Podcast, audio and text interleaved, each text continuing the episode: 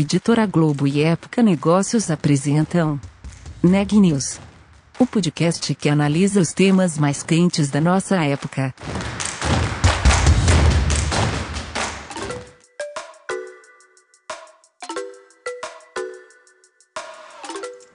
Olá, aqui é Daniela Frabasile e esse é mais um Neg News, uma série de reportagens especiais sobre a pandemia do novo coronavírus. No episódio de hoje, eu tô com a nossa repórter Micaela Santos e a gente vai falar sobre os testes para detectar a doença.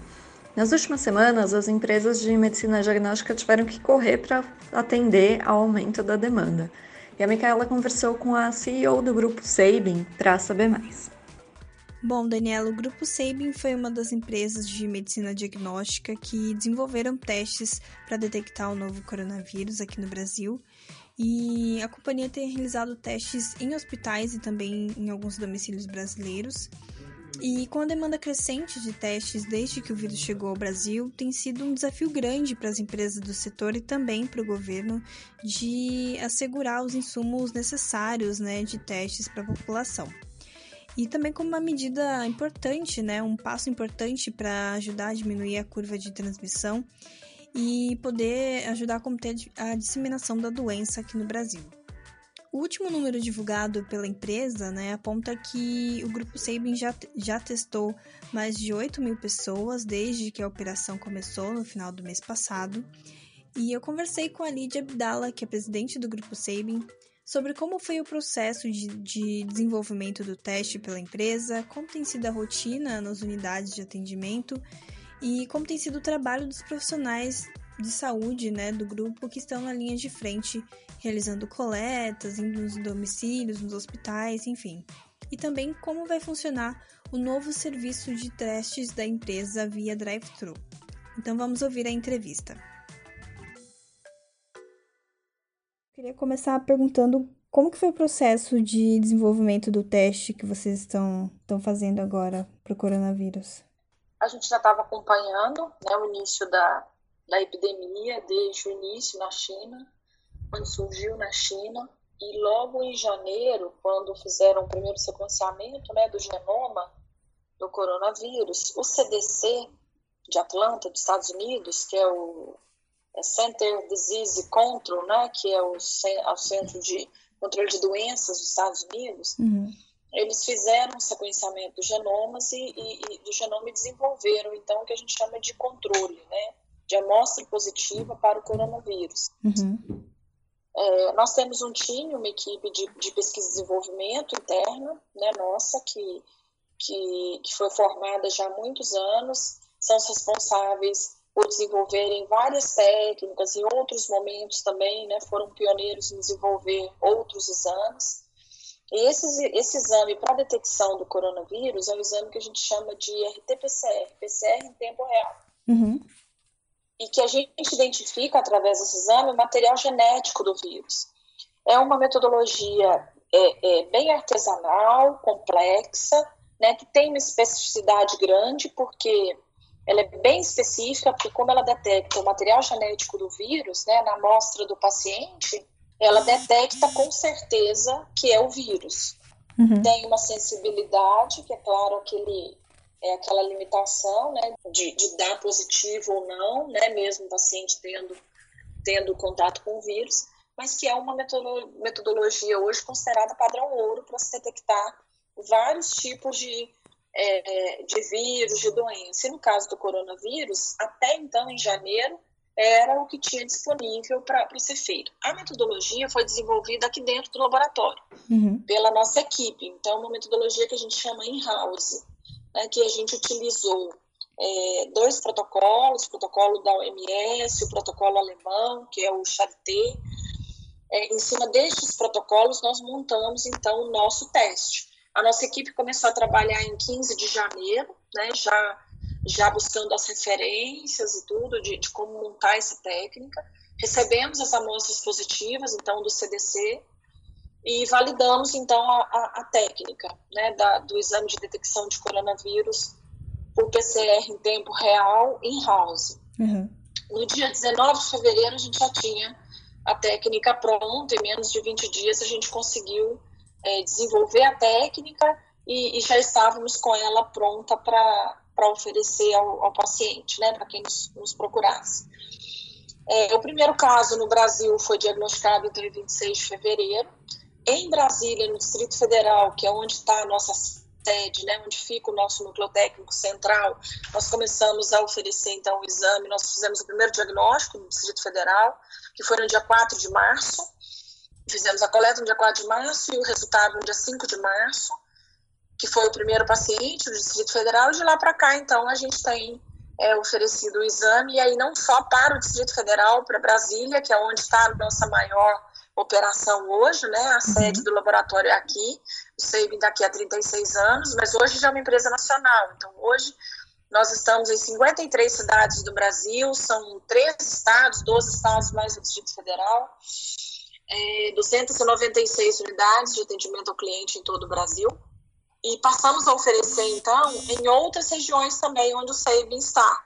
Começamos oferecendo, né, oferecendo, fazendo coleta hospitalar, uhum. né, principalmente para pacientes sintomáticos, pacientes que estavam internados. Então, essa foi a nossa prioridade né, de, de atendimento.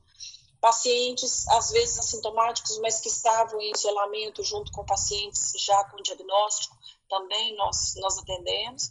Então, a gente está atendendo o paciente hospitalar, nas nossas unidades hospitalares, e também em coleta domiciliar, né? Porque os pacientes que, tão, que, que estão é, com algum sintoma, né, que estão isolados com pacientes diagnosticados, mas que não estão, é, que não que são casos leves, né, sintomáticos uhum. leves, estes estão em casa, então a gente está fazendo coleta em casa.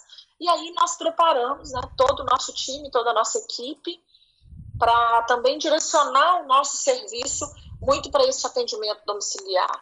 Então, nós fizemos o investimento, treinamento, capacitação de toda a nossa equipe de coleta, né, porque esses profissionais nossos que estão indo nas, nas residências, né, nos domicílios dos nossos pacientes, além das coletas é, hospitalares também. Então, nós fizemos um treinamento intensivo, né, tanto da parte do uso correto de EPIs, né, a importância do, do, dos EPIs, a, a, importância do procedimento em si, né, que é uma coleta é, que a gente chama de ensuado, né? A gente faz com suave, que é tipo um cotonete, uhum. de nasofaringe, e que tem que ser uma coleta bem feitinha para que o exame tenha um resultado né, o mais, o mais assertivo possível. Então, nós fizemos um treinamento intenso de, de toda essa nossa é, equipe de, de, de profissionais técnicos que estão fazendo a coleta. É, paralelo a isso, nós tomamos várias é, medidas, né, porque com o início do isolamento, nosso, o nosso movimento ambulatorial reduziu um pouco. Então, nós também tomamos, aí pelo lado empresarial, né, olhando a empresa, as pessoas, vários cuidados com a empresa, porque nós, nós como empresa de saúde, a gente segue trabalhando, né, uhum. estamos na linha de frente com os nossos colaboradores. A gente deixou, inclusive, grande parte das nossas unidades abertas, não fechamos o mínimo de unidades, uhum. exatamente para continuar atendendo os nossos pacientes, sim, muitas das nossas unidades, e garantindo que, que o atendimento seja praticamente individualizado e personalizado. Não estamos fazendo coleta de coronavírus em nenhuma das nossas unidades físicas, é, no momento, exatamente para garantir né, que o paciente possa ir tranquilamente, seguro nas nossas unidades. Uhum. Então, só nos hospitais é, mesmo, em nos casa. Nos hospitais e coleta domiciliar. Uhum. Isso, em coleta domiciliar que nós estamos fazendo a, a, coleta de coronavírus. E aí estamos subindo hoje, inclusive, né? Essa é uma, essa é uma novidade, nosso site, no aplicativo, né? Um agendamento totalmente online, é, tanto para coleta de coronavírus, também coleta de, de outros exames. Então, estamos lançando a nossa unidade drive-thru hoje, uhum. aqui em Brasília né, estruturamos o atendimento drive-thru, que vai ser um outro projeto piloto, para que a gente consiga também é, fazer o atendimento ao cliente mais rápido, ao paciente mais rápido para a coleta de coronavírus, com toda a segurança, com toda a estrutura de segurança de EPIs, né, mas para também é, deixar que ele utilize este outro canal de, de, de atendimento de coleta e não utilize as nossas é, e, e, não sinta falta das, das nossas unidades. Uhum. Internamente, Aí a gente tem o olhar, né, tudo isso que eu te falei dos diferenciais, de como a gente está atendendo, né, por novos canais, o nosso paciente, o nosso cliente, e também estamos atendendo e também o cuidado com os nossos colaboradores, né, com o nosso time. Utilizamos várias, fizemos várias medidas né? uhum. né? desde dar férias é, compulsórias para um grupo, né? até porque aí nós conseguimos, como o movimento reduzir um pouco, nós conseguimos dar férias para um grupo e com isso a gente conseguiu também reduzir o número de pessoas nos ambientes, né, deixando as pessoas, como eu disse, seguindo aquela orientação do distanciamento mesmo, né, com as pessoas no ambiente de trabalho distantes. É, de imediato, nós afastamos todos que eram grupo crônico, né, grupo crônico, é, paciente de risco, uhum. mais de 60 anos, grávidas a partir de 37 anos, a gente afastou de imediato, né, para que essas pessoas não é, ficassem tranquilas, seguras em casa. E nós colocamos algumas pessoas em home office, né? Algumas áreas que eram possível, né? A gente a gente deixar em home office nós deixamos. Uhum. A gente disponibilizou o nosso serviço porque a gente tem uma unidade aqui de, de atendimento é, de atenção primária, né? Junto com o nosso SESMIT. Então, os nossos colaboradores têm um suporte telefônico, né? Um atendimento por telemedicina durante 24 horas para esclarecer dúvidas, assegurar, né?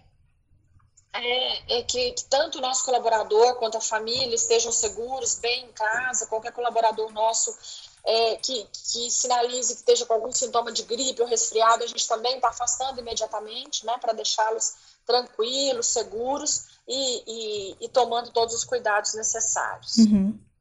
E atualmente quantos funcionários estão na linha de frente, né? É, nos laboratórios, enfim, fazendo coleta? Olha, hoje são 5.700 colaboradores em todo o Brasil. Né? Se a gente considerar, 70% deste número estão na linha de frente fazendo atendimento e coleta. Né? Uhum. E 30% deste número é, são as áreas nossas de back-office. Como eu disse, é, nós colocamos 30% dos nossos colaboradores estão em férias. Uhum. É, nós colocamos de férias, como eu disse, inclusive para, como o nosso movimento ambulatorial reduziu um pouco, nós também deixamos essas pessoas é, de férias, até para reduzir o fluxo né, de, de pessoas e aglomeração Sim. dentro dos prédios. Né? E... Mas hoje 70% do, do grupo que está trabalhando está na linha de frente. Quantas pessoas vocês já testaram até agora, desde o início da operação? Olha, nós já fizemos desde o início, em todo o Brasil, 8 mil testes. A maior parte no Distrito Federal, né, mas 8 mil no Brasil. E esse teste, a pessoa pode ir até vocês, pode comprar? Como é que funciona? Hoje o atendimento é todo via call center, né, a nossa central de atendimento, e também, como eu disse, via aplicativo e via, e via site. Né? Uhum. Né? Nós estamos já oferecendo via site. Como eu disse, nós estamos lançando hoje, isso é super novo, estamos lançando a nossa unidade drive-thru aqui em Brasília. Uhum. Então, nesse atendimento, aí a pessoa vai poder entrar, nós temos uma plataforma de e-commerce que a gente já faz, né, a, a, gente oferece o serviço de vacinas, né, então a pessoa também poderá, através da nossa plataforma de e-commerce, fazer ali a compra né, do exame, agendar o seu exame, mesmo no drive-thru é, é feito um agendamento, para que a gente garanta o horário de atendimento né, das pessoas, evite aglomeração, e, e as pessoas sejam atendidas dentro de um período pré-estipulado. Uhum. E a, a procura tem sido grande? Vocês sentiram que, que a demanda realmente Sim, tem sido muito grande? Muito, é, a procura é muito grande desde o início, né, de quando começou, até porque, até porque as pessoas ficam muito, né, no início, muito ansiosas, né, muito preocupadas, a gente tem um canal exclusivo também, isso é importante, de atendimento ao médico. Nós criamos um canal exclusivo de atendimento ao médico, até para que o médico possa ter um atendimento diferenciado, tanto para ele como profissional de saúde, quanto para pacientes dele, se tiverem pacientes graves, pacientes internados. Então, nós também colocamos essa linha, digamos, preferencial, porque muitas vezes o paciente que está grave, que está internado, precisa de um atendimento rápido, para a gente garantir que esse, esse paciente seja atendido a tempo e hora. Qu quanto tempo demora para sair esse teste, o resultado? Nós estamos entregando o resultado em Brasília em até 48 horas. No uhum. Brasil, né, nas outras regiões onde o SEIB está, até três dias úteis. Uhum. E... Brasília, Distrito Federal, até dois dias úteis e Brasil até três dias úteis. Uhum. E vocês têm um perfil das pessoas que estão fazendo o teste, assim, perfil de idade? São mais pessoas do grupo de risco? Vocês têm algum perfil nesse sentido? Ou é bem distribuído? É bem distribuído, assim, bem distribuído. É claro que é claro que, que há uma maior procura, né, por pessoas do grupo de risco, mais idosos, que são essas pessoas que estão é, sendo né, nos hospitais, que estão que estão dando mais entrada nos hospitais. Quantas pessoas vocês esperam testar nos próximos dias, próximas semanas, enfim, não sei se vocês já têm uma estimativa nesse sentido. Olha, nós não temos uma estimativa nesse sentido, assim, porque depende muito da demanda, né, do que vai acontecer tudo. Hoje, a nossa capacidade né, de, é, de testes, a nossa capacidade atual de testes em PCR em tempo real é de 15 mil testes mês. Uhum. Então, essa é a nossa capacidade mensal. Agora, há um outro, há um outro investimento nosso, né, e uma outra discussão que eu acredito que vocês estejam acompanhando aí, que é a chegada dos testes rápidos. Os testes rápidos, né, que, que a imprensa tem falado, aí, é, é, o próprio Ministério da Saúde sobre testes rápidos, eles são testes sorológicos, que a gente chama. Uhum. Que eles olham, eles vão detectar não o material genético do vírus como o PCR, como o que eu expliquei anteriormente. Eles vão detectar é, o sistema imunológico do paciente, o anticorpo, né? Uhum. Porque todos nós, quando entramos em contato com o vírus, a gente desenvolve anticorpo para esse vírus. Então, esses testes rápidos, eles têm, é, nós temos testes rápidos que vão detectar tanto anticorpo IgG e IgM, que a gente chama de corpo de fase aguda e fase crônica, é, e há também testes sorológicos que vão detectar o antígeno, que a gente chama. São diferentes tipos de, te de testes sorológicos.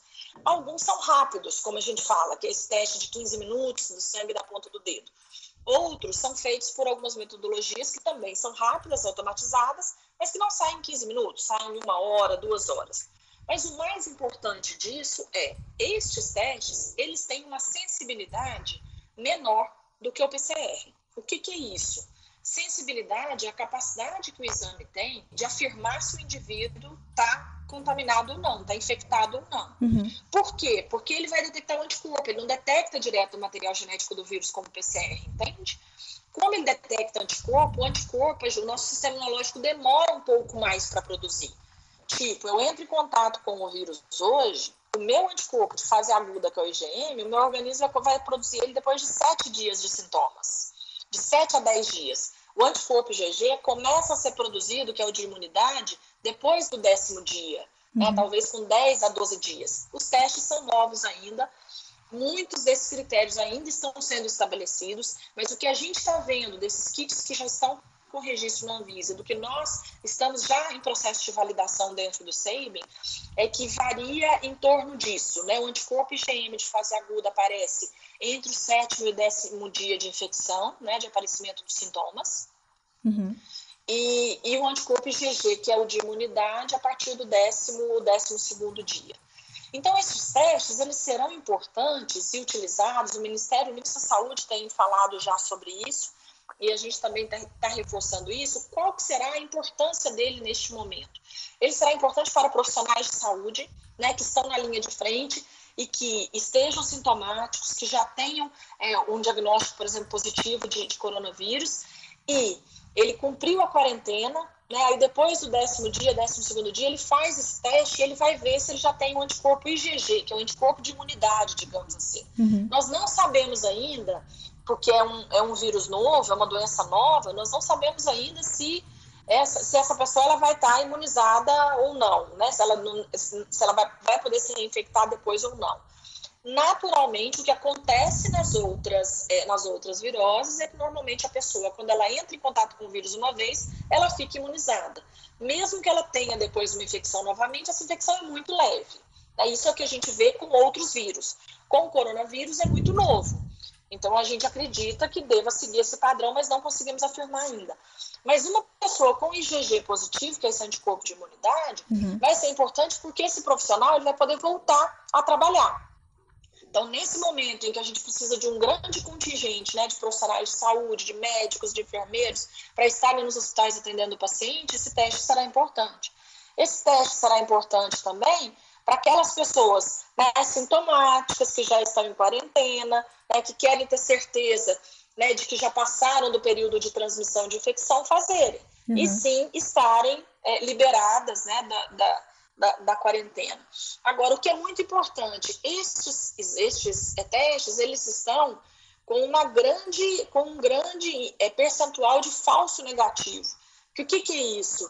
Você, Micaela, vem fazer um exame desse assintomático, por exemplo, você não tem sintoma, uhum. e você quer saber se você está infectada pelo vírus. Ele não serve, porque ele pode dar um negativo e, na realidade, você não vai. Isso é um falso negativo. Uhum. Então, de repente, você tem o vírus, mas você não desenvolveu anticorpo ainda. Então, isso nós não conseguimos medir com ele, entendeu? Uhum. Então, esse é o cuidado que tem que ser feito, é, que tem que, que, tem que ser muito grande com relação a, a esses testes.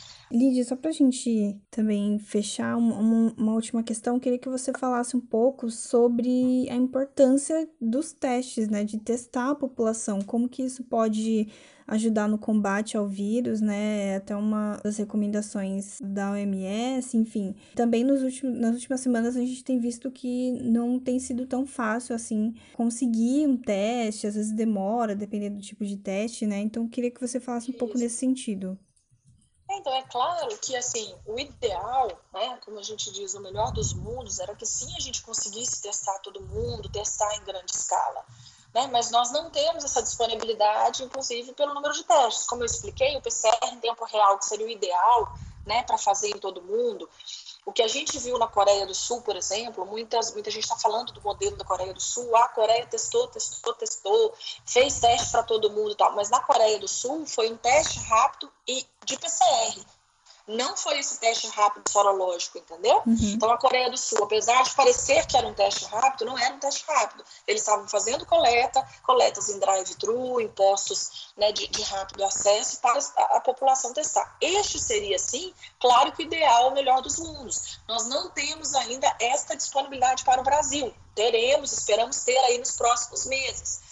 E aí, é claro que, que, que, será, um, será muito importante o diagnóstico nesse momento. Mas, como eu disse, ele tem que ser usado com muito critério para com a finalidade exata de cada teste, para que a uhum. gente não tenha é, nenhuma interpretação equivocada né, do, do, dos testes. O que o Ministério da Saúde recebeu, ele está orientando muito bem para que será usado, que é exatamente para isso que eu falei. Para os profissionais de saúde neste momento, né, ou para pacientes sintomáticos que estejam internados e que, e que o Ministério já, já, já queira liberar. Então, será feito com muito critério né, o uso dos testes. É claro que quanto é, é, o que nós queremos e o que nós, setor de diagnóstico, né, estamos nos preparando é sim tentando trazer né, ao máximo esses testes para o Brasil. Nós estamos aí junto com a indústria, né, recebendo entre essa semana e semana que vem vários desses testes que foram registrados na Anvisa, um grupo né, dos, dos, grandes laboratórios, laboratórios tanto é, junto com a Abramed, com a SBPC, com a CBDL, que é a Câmara Brasileira de Diagnóstico Laboratorial. Nós estamos recebendo vários desses kits para uhum. fazer validação o mais rápido possível, para que a gente consiga logo publicar resultados sobre a eficiência e a, e a correta, é, o correto a indicação desses testes, para que a gente consiga atender a população mais rápido possível. E é claro, no momento que a gente tiver condição né, de testar cada vez maior parte da população, a gente sim vai conseguir né, fazer a liberação da quarentena com muito mais segurança, né, com muito uhum. mais critério, de verdade, protegendo, protegendo as pessoas. Obrigada, Micaela. Realmente a gente tem visto que tem sido um desafio conseguir os testes que a gente precisa tanto para conseguir controlar essa pandemia, mas as empresas estão inovando para conseguir atender essa maior demanda. Notícias do dia. Nessa quinta-feira, 9 de abril, o governo começou a pagar aquele auxílio emergencial de 600 reais para os trabalhadores informais, autônomos e para os microempreendedores individuais. Até agora, foram contemplados só aqueles clientes que têm conta na Caixa ou no Banco do Brasil. Quem tem direito ao benefício, mas tem conta em algum outro banco, começa a receber na semana que vem, a partir do dia 14. Além disso, a Agência Nacional de Saúde Suplementar, que é a ANS, que é o órgão que regula os planos de saúde, determinou que, durante a pandemia, as operadoras precisam garantir o atendimento mesmo para aqueles clientes que estão inadimplentes. Se as empresas não concordarem com isso, elas não vão ter acesso a um fundo de 15 bilhões de reais, que é de uma reserva técnica que a ANS liberou exatamente para os planos de saúde para o combate ao novo coronavírus. O Ministério da Saúde divulgou mais um boletim sobre o avanço da epidemia no Brasil. Até hoje, o país tem 17.857 casos confirmados da Covid-19. Foram 1.930 casos novos registrados só nas últimas 24 horas. Desde o começo da pandemia até hoje, o país registra 941 mortes por causa da doença. O Neg News de hoje fica por aqui. A gente volta na próxima semana.